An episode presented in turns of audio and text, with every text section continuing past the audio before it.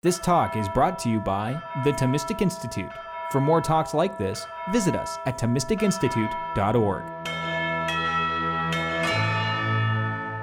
In my first talk, I suggested that our culture had become infected with acedia, especially in two forms.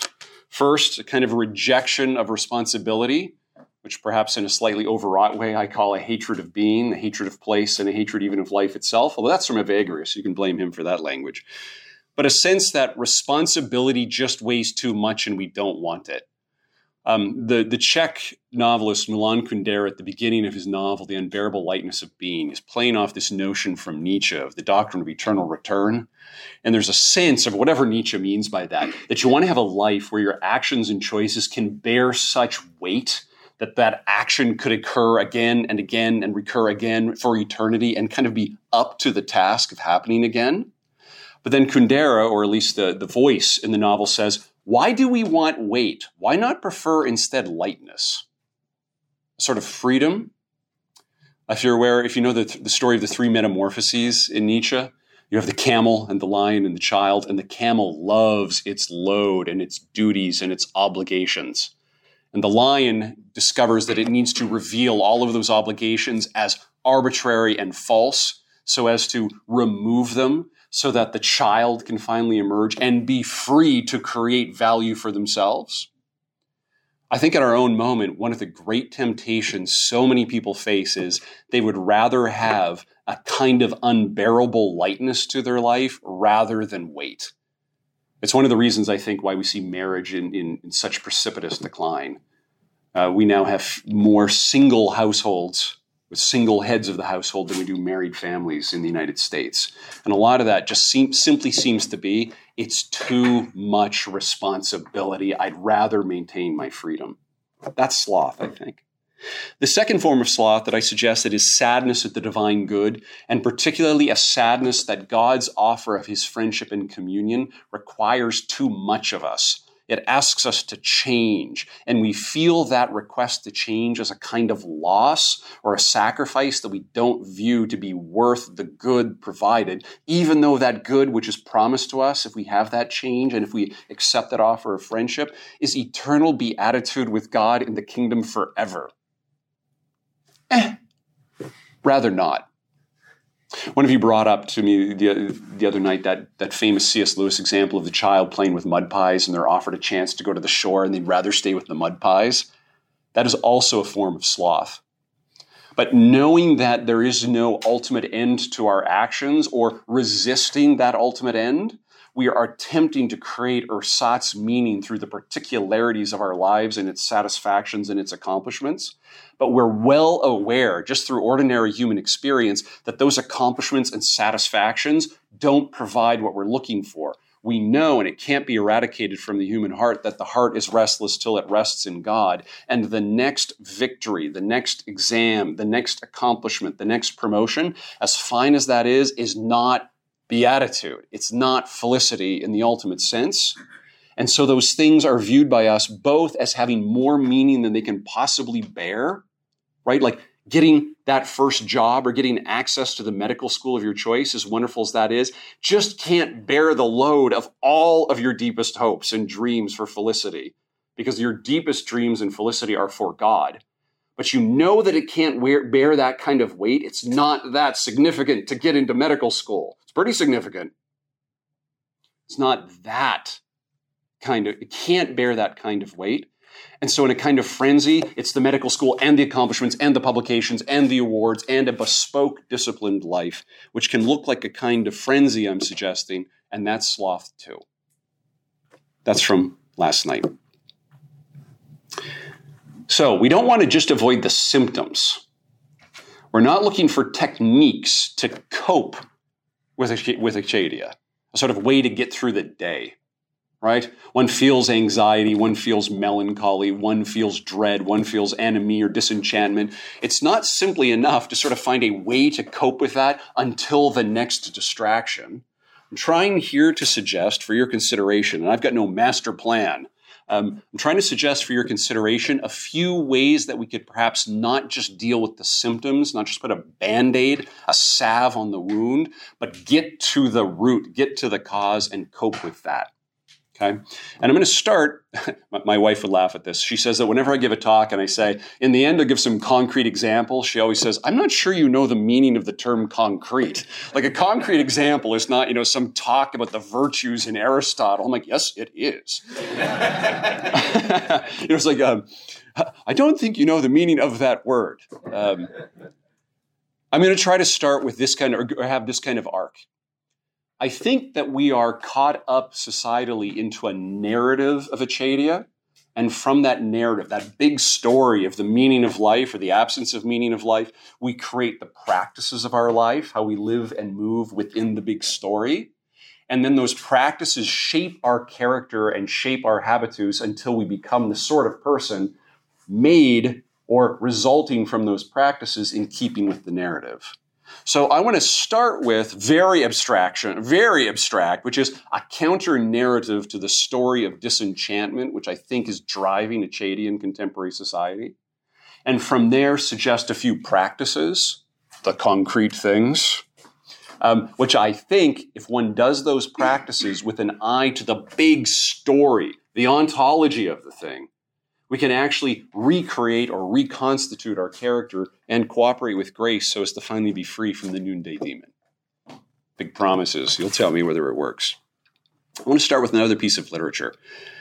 Very briefly, I can think of no novel or no novelist who better summarizes and exemplifies and portrays modern dis- disenchantment and anomie than the French novelist Michel Houellebecq. Um, caution about reading him. It's quite vile. Don't, don't actually read him, read about him. the index of books, I don't know if we still have that, but he's probably on it or should be. In submission, the not so subtly named Francois, who's France, just has a life that he believes to be utterly pointless. He's a university professor, but he hates teaching, he hates scholarship. And he says that even though he's a teacher, he hates the young because they're full of optimism and life, and he's never resonated with optimism or life. he spends his days with microwave dinners, pornographies, prostitutes, um, and a kind of serial monogamy from person to person, although he claims that the story of serial monogamy, which results in marriage and family, is absurd and grotesque, and he doesn't want to have it. Now, in the novel, and the novel became famous in its English translation because the day it was translated into English or appeared in English was the day of the Charlie Hebdo attacks. And Houellebecq made some incendiary comments about Islam in, in the West. And the novel is about Islam in the West and the Christian inability in France to sort of resist. Okay. In the novel, the Muslim Brotherhood has been democratically elected to govern France. Francois is not so hip about that, but he doesn't resist. He makes he, he makes no act of citizenship. He doesn't even vote. The only action he does is he moves all of his funds to a British bank where it'll be more stable, and then he disappears to the French countryside for several months, where all he does is eat terribly, watch television, and complain that Wi-Fi is too slow which you've all done. You know, when you get on a plane and the Wi-Fi's down and you're like, my human rights have been violated here. and you get that little circle and you think, the world is unjust. That's all he does for the novel. But he decides to go to a famous statue of Our Lady in France, the Black, the Black Madonna. And he's there. Péguy is being chanted in the back. The poetry of Péguy is being chanted in the background. And he has a quasi mystical vision of Our Lady who's holding our Lord, an infant Lord in her hands, about to step down, stride forth from the pedestal, and recover France. Remember, his name is Francois, the first daughter of the church, right? Back to Christendom and back to liveliness and energy and a new form of optimism. But just as he's about to give in to the mystical vision, he concludes that this is weird, not worth his time, and he's probably just hungry. So he leaves the vision, orders some duck legs, goes back to his car, and returns back to Paris. And he rejects, in a sense, friendship with God. Now, that's a life of profound disillusionment, profound disenchantment. Teaching is pointless. His work is pointless. Friendships are pointless. Religion is pointless. Marriage is pointless. Sex is pointless. His scholarship is pointless. None of it matters, and he drifts about. Now, I want to suggest that that is a world which is utterly bereft of transcendence. It's bereft of the sense that anything which is particularized is saturated because God exists. And here's some Thomism for you because only God is his own existence. Everything which has existence is sustained in its existence by the direct, ongoing, well, from our perspective, ongoing act of God, or from God's perspective, his eternal act, which says about the existence of that thing, let it be, and it is good. Everything is super saturated with the presence of God. God is closer to us than we are to ourselves, Augustine says. But so too, whenever we encounter any existing thing, what is it that is present to that thing? The act of God sustaining the existence of that thing so that the thing is not merely itself, but is at least in some way like God. Things are created in the likeness of God. Humans are created in both the image and likeness of God. Remember the line of Lewis? If we saw each other as we really are, created in the image of God, we'd be tempted to worship each other. What do you encounter when you encounter another person? Someone who is another Christ, someone for whom the Lord has died and risen again, and whose existence is sustained just now and just now and just now without any necessity, but because God declares it to be good. You know that line from Chesterton? I love this line. You've, you, have you have had a, a, young, a young brother, sister, nephew, or niece, and you've thrown them in the air like a two year old. You know, they sort of shriek with laughter. I like to take my uh, my she's now six, but when she was five, I love to put her on top of the fridge and then walk away. And what would she do? Howl with terror. And I'd go and get her, and she would laugh with delight. And what would she say? What does every two year old say when you throw them in the air, five year old, you leave them on the fridge? Again. Chesterton somewhat whimsically says, Why has the sun risen every day for, the way, for, for as long as the sun has risen? Because God says, like a child, again. It is good. In Genesis 1, we are told over and over and over again God says it, He sees it, and it is good.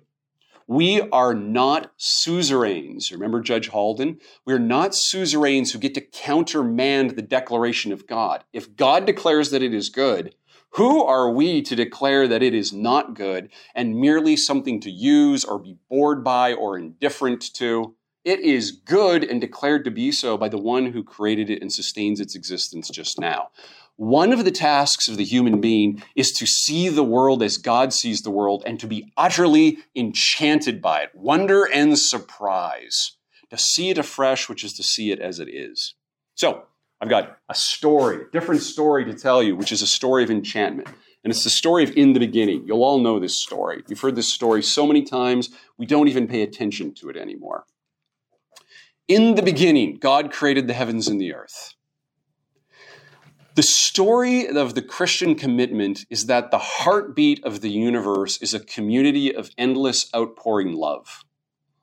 It's not a community of violence or power it's not threatened. It needs nothing. It gains nothing by creation. It loses nothing by creation. Creation does not flow out of an inner necessity. It's not just an outpouring by an inner logical principle. There's no external compulsion. There's no internal compulsion.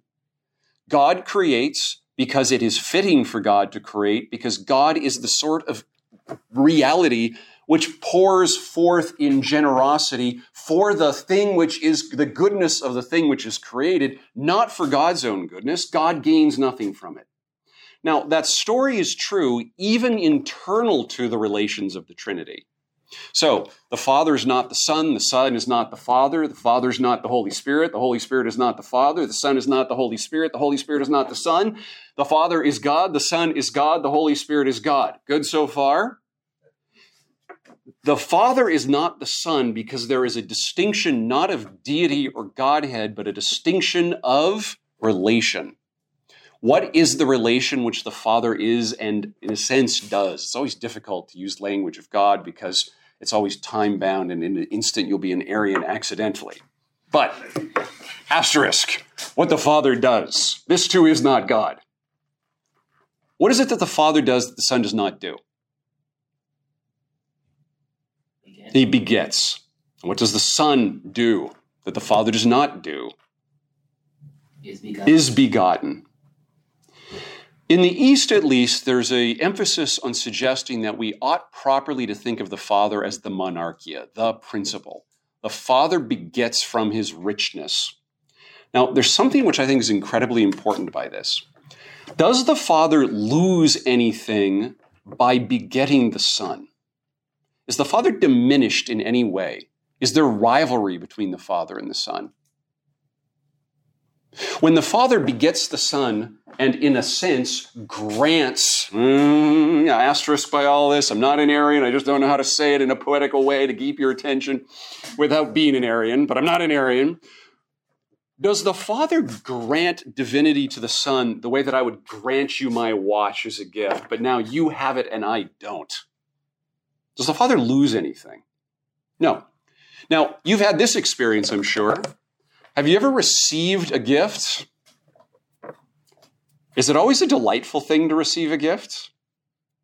Have you ever received a gift and felt obligation or diminished or resentment or anger because now you are in a subordinate position? You, you all have, right? You're all thinking of that one aunt. that one aunt. Is the Son diminished by being begotten?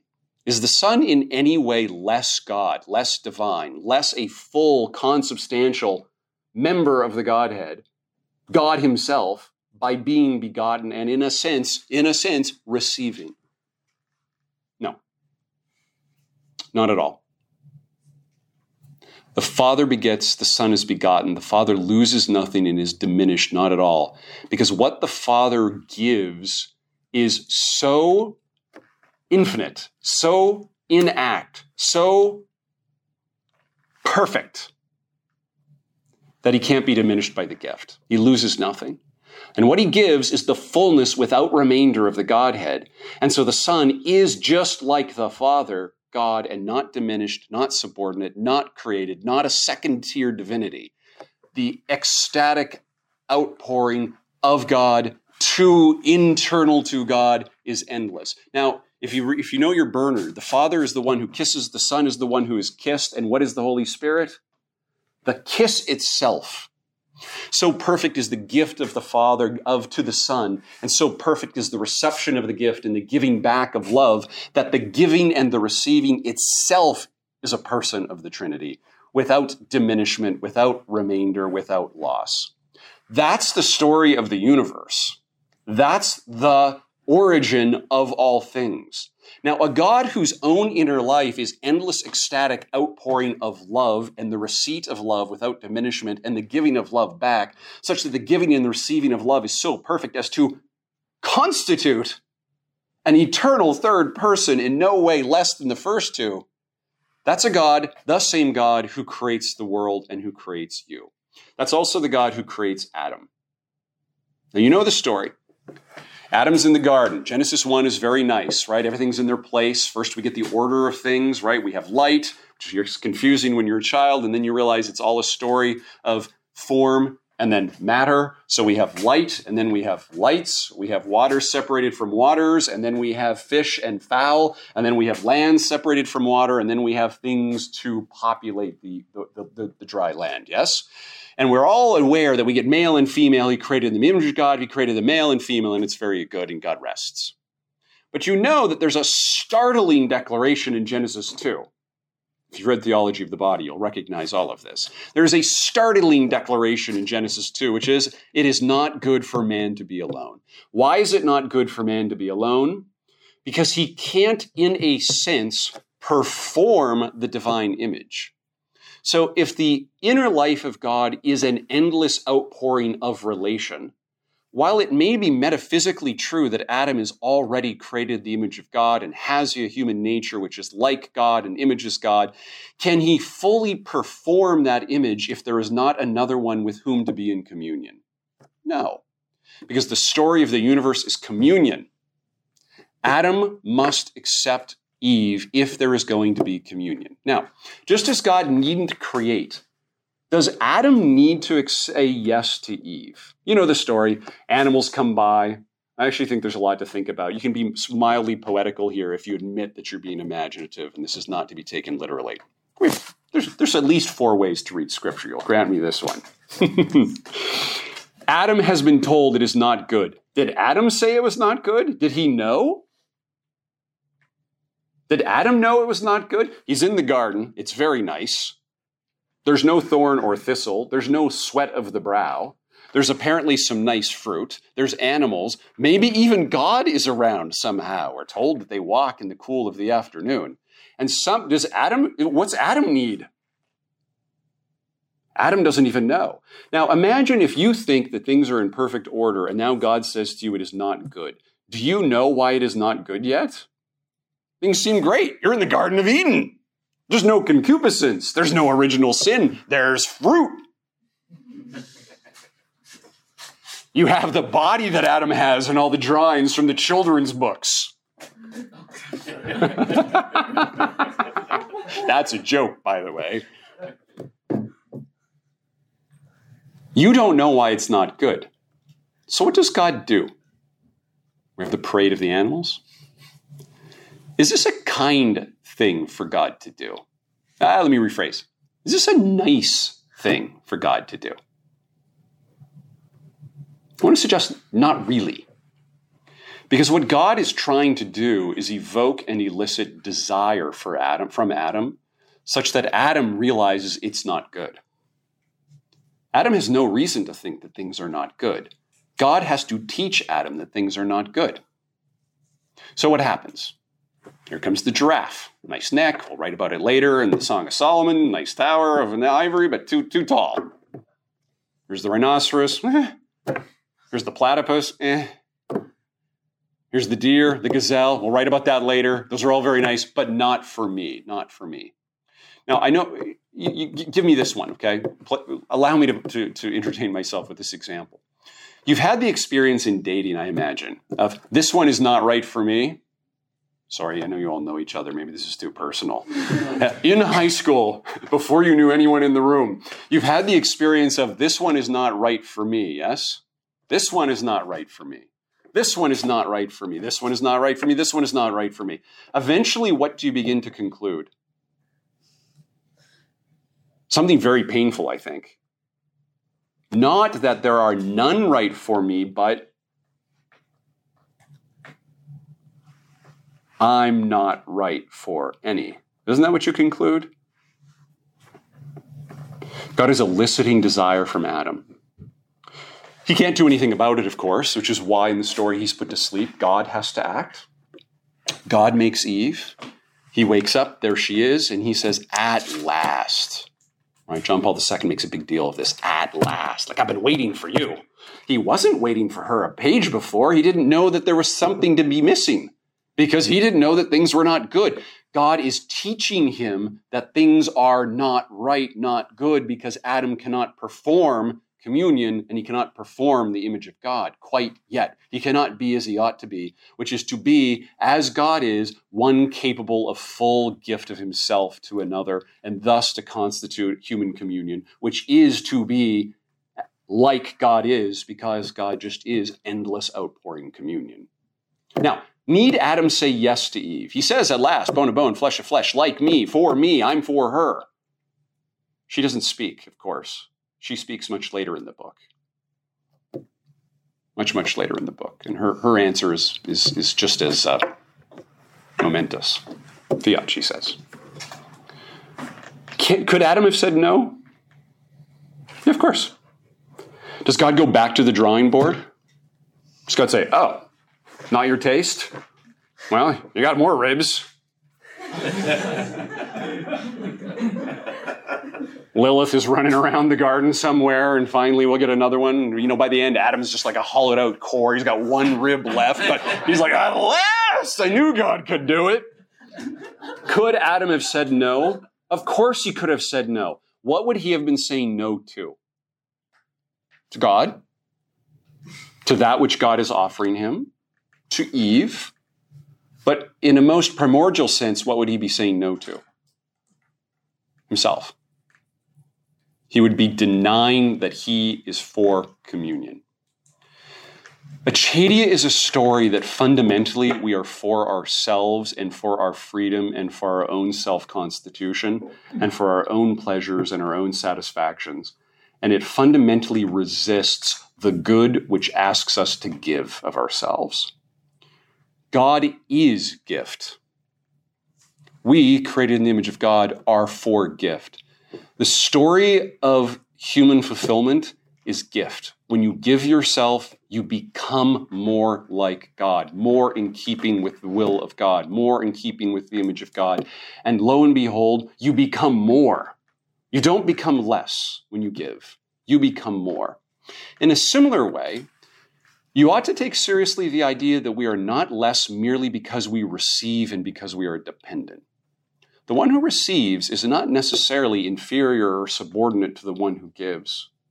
It's not true with all differences of analogy to the, remembered. That's not true in the relationship of the Father to the Son. The Son is not less than the Father, even though the Son is begotten and the, and the Father begets. In ordinary human relationships, to be dependent, to require another, to need another to be full, is mark that we are like God. Rocks need not such things. Chairs need not such things. Animals need such things only for reproduction. We need such things in order to be that which we are, which are social and political animals made for nuptiality to be in the image of God. The deep heartbeat story of the universe is not disenchantment and sloth, it's gifts. That's the narrative to remember. It's gifts. Okay?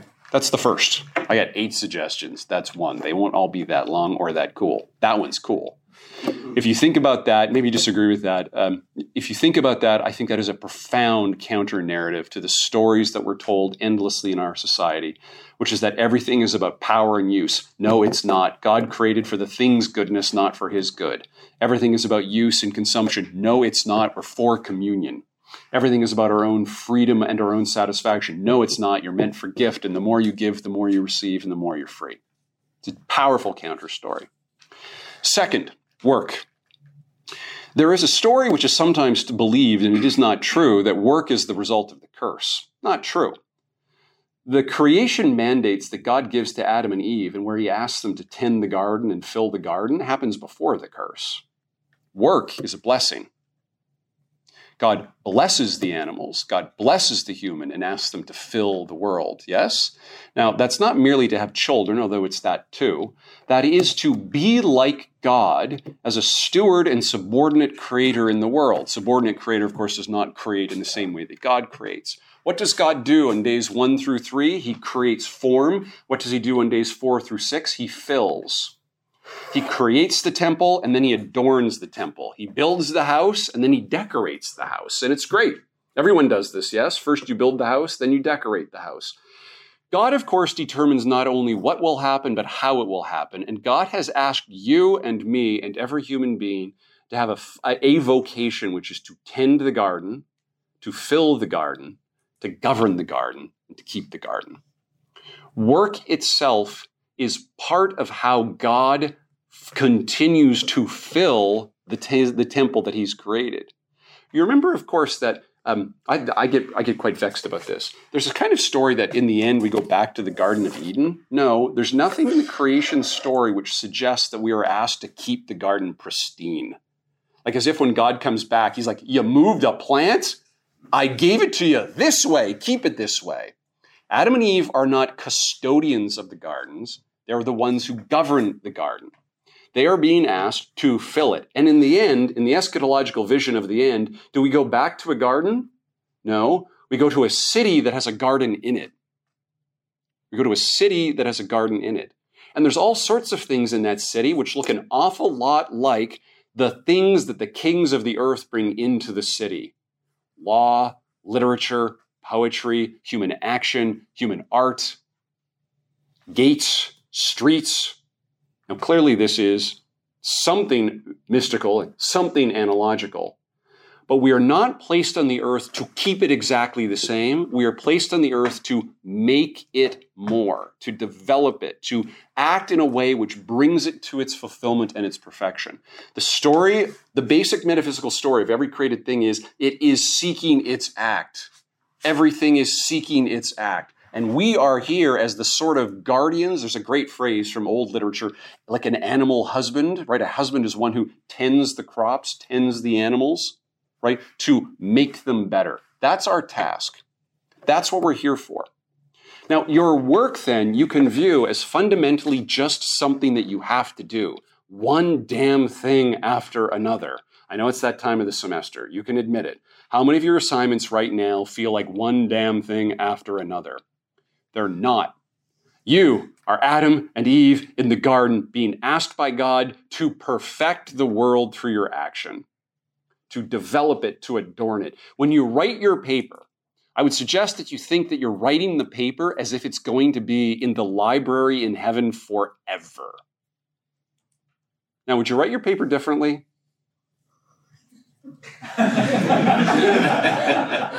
so there's a library just. Yeah, yeah, yeah, yeah, exactly. Yeah. So there's a library just down the stairs and to the left or the right. I'm not spatially good, right? Imagine you walk into the anteroom of heaven. I know it's not like this, okay? I know you walk into the anteroom of heaven, and of course there'll be a library in heaven. It's heaven. How would you not have a books in heaven? Who would want to be there? So you get, and there's a library, and you walk in. It's it's God's library. Amazing. And then you realize on the wall, the way that a parent or a grandparent would put a, a child's drawing is your humanities Western Civ paper that you're working on right now. And God's like, check this out. Would you want it to be posted on God's fridge and God's library forever? Or is your work not quite up to it because you didn't view it as an opportunity to perfect yourself, perfect the world, and adorn the t- temple of God forever? Work has an objective dimension. This is just Laborem Exercens. Work has an objective dimension where we work to make things in the world better. But the primary test of work is the subjective dimension where what are we perfecting through our work? Us. That's the test of work. And the test of, of the subjective dimension of work in the end is self gift, because that's the basic principle of the universe. When you work, you give yourself to the world, you give yourself to the work, you give yourself to what God has asked you to do. And there is a very scary parable told by our Lord about talents. Remember the one guy who just hides and buries his talents, and when the master comes back, he's like, Didn't lose it, you get it back. Does the master say, Hey, good for you, you kept your talent untarnished, and here you have it back? Is that what, does that what he prays? Nope, you knew I was a hard taskmaster who reaps what he does not sow. Begone, you bad servant. Work seems to be a pretty big thing. What sort of work is God asking? The same sort of work that our Lord did in Nazareth. Do you think our Lord made shoddy tables? Do you think he made drawers that didn't close all the way? He did all things well, we're told. He did all things well. Can you live the fully human life with full enchantment and joy if you think of your work just as something to do and complete and move on? No. So, a solution to the frenzy of work is good work. Just good work. That's number two. Three, festivity. Festivity. As I understand the way we are now, we struggle to see that Genesis 1 is true. God says it's good.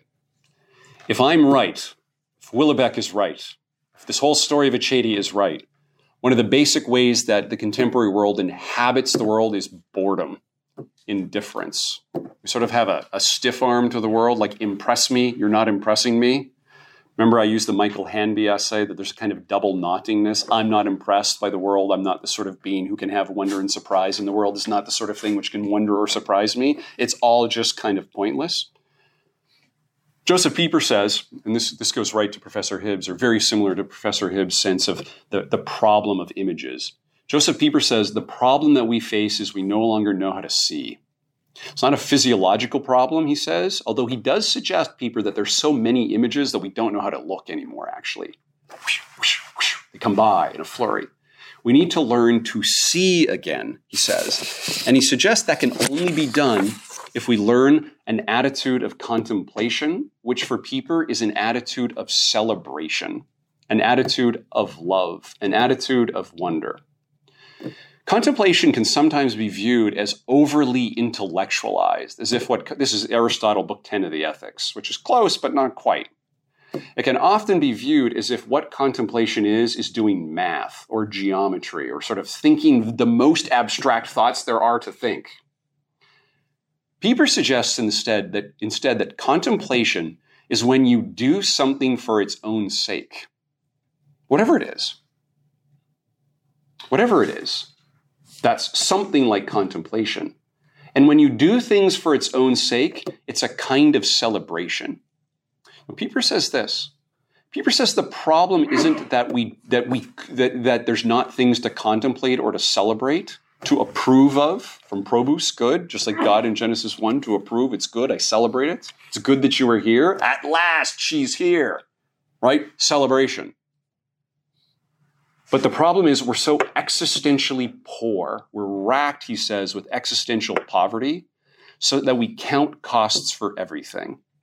We don't have festivals, we have parties so that we can work harder the next day. We don't have festivals, we have networking sessions. We don't have festivals, we have entertainment fests in order to relax. Now, those things can all be fine in their own way. He says the challenge is not to throw a party, but to find people who can feast, who can really feast, and who do not merely count instrumentality, but do things for no other reason than it is good to do. He says that can only happen if we become existentially rich and learn to see with the eyes of love, and even have a kind of not quite profligate wouldn't be the word. It's hard to imagine like the profligate being virtuous but the sort of generosity which doesn't count cost. I love the story of the sower, uh, the parable of the sower and the seeds. I never used to get this story. The story used to make me very angry, in fact. So the sower, everyone's familiar with the story, right? The sower, of course, is, is God. God knows what's going to happen. He's omniscient and all. And yet he keeps throwing seeds on the rocky ground. Like, what a waste. You got good soil, you got thorny soil, you got so- soil that's thin and birds are going to come, and you got rocky soil. Why are you wasting the seed? I grew up in a ranch. Why are you wasting the seed on the rocky soil? And he's just throwing seeds with a wild abandon. My dad would have said, put it in the good soil, not the bad soil. And God, though, loses nothing by giving because he's inexhaustible, he's infinite, he's pure act. So he bestows this everywhere. We're asked, I think, to have something like that when we celebrate, to realize that not all of life is counting costs, not all of life is instrumental. We can be generous enough to give for no reason than it is good to give. And that's it. And what, reward may you hope for that? The reward is the action itself right? To give is to flourish. To give is to be. We're not giving so that down the road we might get rewarded. We are giving because it is that which constitutes human well being and human flourishing. That's not the story of acedia. That's a different story, isn't it? So I've suggested that we ought to remember that God is endless communion. We ought to suggest that we're made for communion. We ought to suggest that work is self gift, and thus work is part of communion. And we ought to remember festivity, and we ought to pay serious attention to festivals. We live in a barren time. It's a boring time out there. What did people do during COVID? They finished Netflix. I remember I had a friend, he wrote me one day, he goes, Finish Netflix. What am I going to do now? The world's amazing. People are amazing. Life is a miracle. We need to be able to celebrate. Fourth, books. Your students, after all. How can we have a narrative about communion and gift and work and festivity if there's not books? You need to be reading a lot more than you are and a lot better than you are. Now, here's the caveat you're not reading nearly as much as you think you are. You're not reading as well as you think you are. Trust me. I've graded papers just like yours. no offense. But philosophers have not, since the beginning of time, been asking about the Platonic ideas of the forms. Nope, not true. They've been asking since Plato, which is not the beginning of time. Books. I've spent a lot of my career teaching in great books colleges or, or, or primary text departments. And I've defended that to a lot of detractors for a lot of long time. And I, I'm less adamant about it than I used to be because I've become convinced by an argument that John Senior made, which is that most of us, given the formation and the culture that we have now, are in fact not ready for the great books. We don't know how to read them and we don't know how to love them. And so we ought to pay serious attention to the pretty good books, to the good books. You've read The Republic, what is the education? How does the education begin in the Republic? With philosophy, with dialectics, with stories of the gods and the heroes? Does it not? With music and gymnastics, and with simple ones, stories of gods and heroes, properly ordered ones, though. In fact, the pruning in the Republic is to get rid of the stories which create a disharmony in the soul and instead, Plato suggests that you need stories which form not necessarily the propositional truth of things, but the taste for things. You know, the root of wisdom in Latin really means to taste, does it not? We think of a person with good taste, sound taste, discerning taste. The, what the good books do is recalibrate our tastes. Plato says that music um, sinks into our soul more than anything else and creates the soul in a certain, certain kind of harmony. It's in tune with things. And because it can be in tune with the good, it can resonate harmonically with the good and it recognizes the disharmony of the bad. I think a lot of us need to spend our time reading pretty good books like Peter Rabbit. Oh, that sounds so unserious. Have you read Peter Rabbit? Have you spent time with Plutarch's essays? Okay, that's probably a great book. Have you read time, have you spent time with the abolition of man where Lewis reminds us that the head rules the stomach through the chest and he would rather trust someone who was trained not to cheat even though he didn't have an impeccable moral theory than an impeccable moral theorist who had the wrong tastes? We need to form our tastes and I suspect you can do that with some pretty nice books. Give me some good books. Let's hear a few. The books of your childhood that you really liked and they stick with you and they've resonated to create a kind of moral imagination. I think Peter Rabbit's amazing. I think Wind in the Willows is a really pretty good book. I think Narnia works. The Little Princess. The Little Princess. Secret Garden works. Give me some more. This is not going to be in the syllabus for Western Civ, but you need these first. The Adventures of Tom Sawyer. Tom Sawyer, Prince. The Little Prince. I never liked that one actually. I know I'm supposed to, but I never did. Can I say one from my teenagers I read in high school? Whatever. Cry the Beloved Country. Cry the Beloved Country. Beautiful story. Beautiful story. Others? Watership Down. Watership Down. Anna Karenina. Anna Karenina. You're probably into great books territory there. Watership Down is fine. It's not a it's not a great book. Anna Karenina, it's it's at least a big book.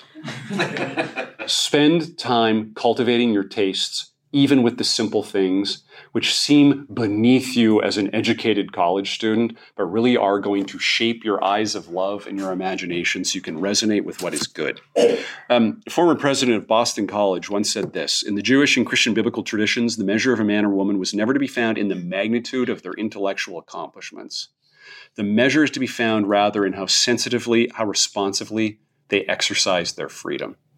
We're not getting educated so we can be entertaining at cocktail parties. We're not reading books so you can win Jeopardy. We're not reading books so you can impress your grandparents back at home that you've read Anna Karenina. We're reading to be wise and to have taste, to have good taste. So, good books. Fifth, that was fourth. Fifth, develop a healthy ability to waste time well. Waste time well. Leisure, in other words. Leisure is not entertainment. Leisure is, in fact, a kind of contemplation where you do things for its own sake merely because it's good to do. It's a celebration. Learn to waste time well. Ours is the age of efficiency, of technique, of time management and multitasking, and Twitter and Netflix and cable news networks and Wikipedia and YouTube and a thousand other frantic spectacles and devices. Faster, we think, more, and more quickly, quickly now. Manipulate the data, publish the paper, read the blog, comment on the news story, keep up to date, text a friend. I'm reading this quickly just so you get the point, right? text a friend. Helpless in that milieu is an education which seems incapable of keeping up with all the content. Who could and who wants to anyway? And so contemporary education is forced to one of two mistakes to deal with all of this. The first is specialization, which forces us to know extremely uh, much about extremely little, and a kind of generalization, which allows us to know extremely much about extremely little, or extremely little about extremely much. Both of those are mistakes. Slow down. You can take some time off to do good things. Don't just take time off to exhaust, to collapse exhausted on the bed, or to flip through the screen. Do something which teaches you and reminds you, a practice which reminds you that you are not here merely for labor. You are here for gift and for fullness. The world of efficiency and busyness is the world of the machine. We're not machines. We're not constructed of pulleys. And a whole lot of what your universities will tell you to, to, do to deal with the anxiety of it all treats you as if you are a machine. Here's a technique to deal with the crippling anxiety that we have given to you and your culture has given to you by making you work too fast. Nope, don't do that. Spend an afternoon in a used bookstore. Go to a church. Tell a joke. I like going to paper stores. Waste time well. Do something beautiful. Sixth, of all things, a healthy respect for the Sabbath has to be kept. If you don't keep the Sabbath, at least in some way, you'll never be well. You must keep the Sabbath in some way. The contemporary university's disdain for the Sabbath is a mark that the contemporary university does not know what it's about, doesn't know what it's doing, has no idea why it's there, is Olympian as opposed to human. Seventh, liturgy.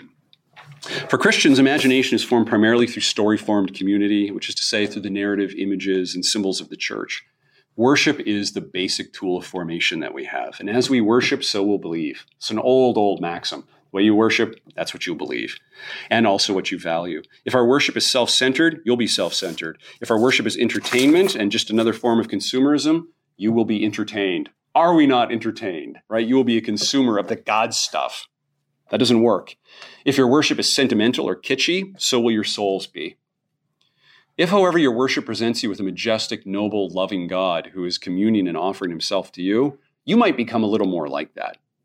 Even the simple insistence to worship the way that our spiritual fathers and mothers worshiped is an imaginative act of profound humility and reverence for community, and it's a kind of resistance and discipline against novelty and the new and the fast and the changing. It tells us that technique and advertising is not the whole story because I'm going to worship the way our ancestors worshipped. That's, I'm not making a pitch for the Latin Mass. Don't interpret that. I just mean we're going to pray with the church. That is not an argument for the Latin Mass. Don't, I'm, I'm, I'm uninterested in that dispute. I find that dispute rather dull. It's a distraction. This is a claim to pray with the church. Pray with the church. Pray with the church. Eighth, this is my last one. I think this one might amuse you because I think this one is the most is the most serious of the suggestions for you to do. I think if you started here, you'd get a long way to discovering the other seven. Dance. I think a good university would spend a considerable amount of time teaching its students communal dance. Now, that will change from time to time, place to place. There are different, going to be different cultural manifestations of this, right? If you live in one community, it might look like English contra dancing. If you live in another community, it might look like line dancing. If you live in another community, it might look like a waltz. If you live in another community, it might look like, I'm not claiming any particular form. But the dance of our society is overly eroticized and overly individualistic. You've been to the club, right? All the women in the middle of the floor, the men like wolves, sort of prowling about, going from lamb to lamb, and then moving back to the outskirts and finding another kill. That's not going to overcome acedia. That is sloth. don't do that. I don't mean that. I mean communal dancing. I understand that sounds quaint. Sounds quaint. So will you, will you uh, forgive me for quoting myself? Here's something I wrote several years ago, but I can't find anything better than this, so I'm going to read it to you. Recently, my wife and some friends threw a party culminating in traditional English line dancing. I'd not done that before, and I went to the party somewhat hesitant. But there we all were, jammed together, too many people in an overheated room, stamping and clapping, bowing and twirling to the fiddle and the banjo and the guitar. Mostly, though, we were simply exulting, E X U L T, exulting. I held my youngest daughter to her shrieking delight as her older sister and I dosy doed and promenaded, and a triumphant son somehow convinced an older and quite pretty partner to stoop down to his level. Unlike other days, teenage boys could not escape their mother's arms. And I saw moms so jubilant and merry and relieved at this feat that they were paraphrasing Simeon Lord, now let your servant depart in peace. Grandfathers with granddaughters, husbands with their wives, friends with their friends, a few yearning adolescents with hearts beating to another more ancient reel. In that sweltering, overcrowded room, you could hear the music and see us leaping, joined in circles, feet rising and falling in mirth, the association of man and women holding each other by the hand or arm. We were, I was, drunk with it, flushed of body and soul, delighted with the others, thrilled with reality, approving, We were not, as I feared, ironical or skeptical or modern. We were just delighted. We approved in the old sense of the term. We recognized goodness, probus, and we loved it. Willed that it should be, should exist, should continue. And in the handing off of one partner to the next, we handed on, traditio, the rhythms of the good realities that preceded us that we did not create, and we followed the patterns long set down by those under the corn, nourishing the corn with their death and it was good. On another occasion, I was with several dozen members of my parish celebrating Oktoberfest. There's lederhosen and beer, a roasted pig, umpapa, dancing. Wasn't really my thing. But my son was so proud, so roosterish as he led his sisters around the room, never mind that he didn't know any of the steps. He just danced because he loved it. Most strikingly, my youngest wove and bounced her way around, joining eyes and hands with any of the other dancers somewhat willy nilly. Hers was a way of affirmation, a deep and childlike sense that all was well, all was well, all manner of things were well, and thus she could keep the feast. Now, such universal approval is hardly shallow optimism, I don't think, nor does it deny the tragic. But still, all festivity, all joy, all gift lives in affirmation, and in acedia, we do not affirm. We need to learn to affirm the goodness of the world and to delight in it. Even the feasts that we keep for the dead depend on the fact that all is well in the end with the world. All's well.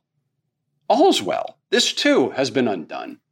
Satan, death, and the de- or Satan, Satan and the devil, Satan and death have been defeated. There's no sting. It's all well. That's a deep approval. A deep approval. It's a way of turning to the world and saying, It's good that you exist. It's good that you are here. At last. This is the opposite of anxiety and pointlessness. It's the opposite of acedia. It's the opposite of enclosing reserve. It's the opposite of the noonday demon. That's to say, it really is the way of love. Thanks.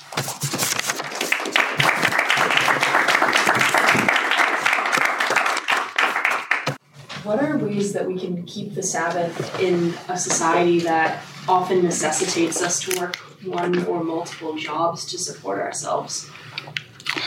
It's certainly going to be the case. So, one, we're not Sabbatarians, right? We're not people who think that it is impossible to do things on the Sabbath, right? We're, that's, that's not our way. We know that we have some sort of obligation, right, to, to, keep, to, to keep the great Thanksgiving. Um, and there are those, of course, who, who work, and there are those, of course, who do not have enough, and there are those who work more than is their share, even, let's say. Remember, though, all work can be viewed as a gift of self. So there's an idea which I float around with. I sort of borrow this from Wendell Berry, the idea of Sabbath work. Sabbath work is, is still work, it's not leisure. It's still work, but it's the sort of work which is done from the comportment of gift. So uh, when, when, Amy and I were first married, before we even had children, there'd be days where I'd be, you know, sh- schlepping back to the library to, you know, read some more, like pretend to study German, like it was ever going to get bad. And she would say, "Do it for the babies." We didn't have any babies. We soon had babies. I was doing it for the babies. There are many who work for the support of their family, for their children, for their community. And if that is done with real love, that is Sabbath work. The objective dimension of work is important. The subjective dimension of work is the fundamental test of work. The smallest thing done with the greatest love is the greatest thing. That too is Sabbath work. Now, I do think it's important that we, one of the reasons we keep the Sabbath is to remind ourselves that the Eucharistic feast, the gift of God, is the story of the universe. It's hard to remember that. Uh, it's easier to remember that sometimes when the physical reality reminds you. So, you know, if you've been to a town where the town is, seems to be built around the tabernacle, like here's the tabernacle, here's the church, here's the streets, here are the people, right? It makes sense that the whole town is sort of outpouring away, pouring out of the tabernacle and the altar. That's hard for us to do because our communities are not physically built that way. But we do have to remind ourselves that as we receive the great and generous gift of God, who gives himself my, my notion that the Father gives himself without remainder so that the Son can be very God, the Son gives himself without remainder in the host and in the cup. That's him. That's not part of him. That's not a little piece of him. That's Him, body, blood, soul, and divinity. Having received that, one can live that. People do. One finds ordinary saints all the time with incredibly challenging lives who do not have the leisure to take an entire Sunday off. They do it. You got lives harder than them? Maybe. Maybe you do. I don't know. If you do have time on Sunday, I would suggest a few other things. Cook. If you have access to a kitchen, cook. Invite a couple friends. Invite your grandma. Have your grandma play the piano. Dance with your grandma. Recite some poetry. Don't watch a movie that day. Sing a song. Sing a song that your grandma knows. That'll make her so happy. Invite your parish priest over. But your parish priest hasn't been over to somebody's house in a while. That he's dying of loneliness. We used to kiss priests' hands, your parish priests. Um, we don't kiss hands so much anymore. Invite your parish priest over for a meal. Play some music. Recite a poem. That's Sabbath. It's festivity. Yeah. Two things. First, um, kind of what you said, like, no one parents over for a meal. In my church, people literally go over to the rectory bringing boatloads of food. That's great. That's a healthy. That's a healthy parish. It's not. I would suspect that's not the normal parish experience for a lot of parish priests. It is quite. It's quite funny. The priest has so much food that he literally gives food to other people. Good. One, glad to hear it. That's a great. That's a great community. That's not the main point. Just mention that because it came to my mind. My question is about you said dance. Yeah. Why specifically dance? Um, why specifically dance is the question. Well, it's embodied. It's um, it has roles to it. There are partners and differences where those partners and differences are acknowledged. It is um, community dancing under the watchful eyes of the adults in the tradition is in fact trained eroticism. It's trained eroticism. There's a beautiful scene in The Godfather. Remember when Michael runs off to Sicily and he meets the Sicilian girl and he finally, you know, he sort of insults the father because he doesn't know what the, he's talking with this girl, but it's the girl of the father. There's a scene though after they've they've had their first date and he's at this end of the table and there's like all the uncles and all the aunts and she's at that end of the table and they sort of lock eyes and that's that's the excitement of the first date. But then you see them walking through the you know the hills, not not holding hands, just walking side by side. You're like, oh wow, they're out by themselves. And then the camera pans back. You remember the scene? There's like 12 aunts walking along behind them. That's trained eroticism. There's no sense of, you know, there's like these Gnostic, non gendered, non sex bodies. That's a man and a woman under the watchful eyes of the community. Communal dance has always been about that. I was paraphrasing Eliot there about loam feet, country feet, stomping in country mirth, um, signifying marriage, a commodious and dignified sacrament. It's T.S. Eliot nourished by those long under the corn. So it also is a teaching and tradition. I'm a big fan of the work of Augusto Del Noce. Del Noce claims that the way that most people learn real metaphysics is not by reading their metaphysics handbook. The way that most people learn metaphysics is through family and the, and the training of the sexuality and the eroticism of family over time. So when you have a family, you're already told that there's a story behind you, yes? Right? My mom used to tell me all the time, do this for grandma. My grandmother had grown up in a dirt house in the Canadian prairies, super poor. Do this for grandma. When I got my PhD, my grandma said to me, You're a doctor? I'm like, oh, well, yeah, not like you mean. Like, I'm going to be on the plane. There's a metaphysical emergency. You don't know whether there's free will. I'm here. not like you mean, Grandma. And she said, but you wear a coat, right?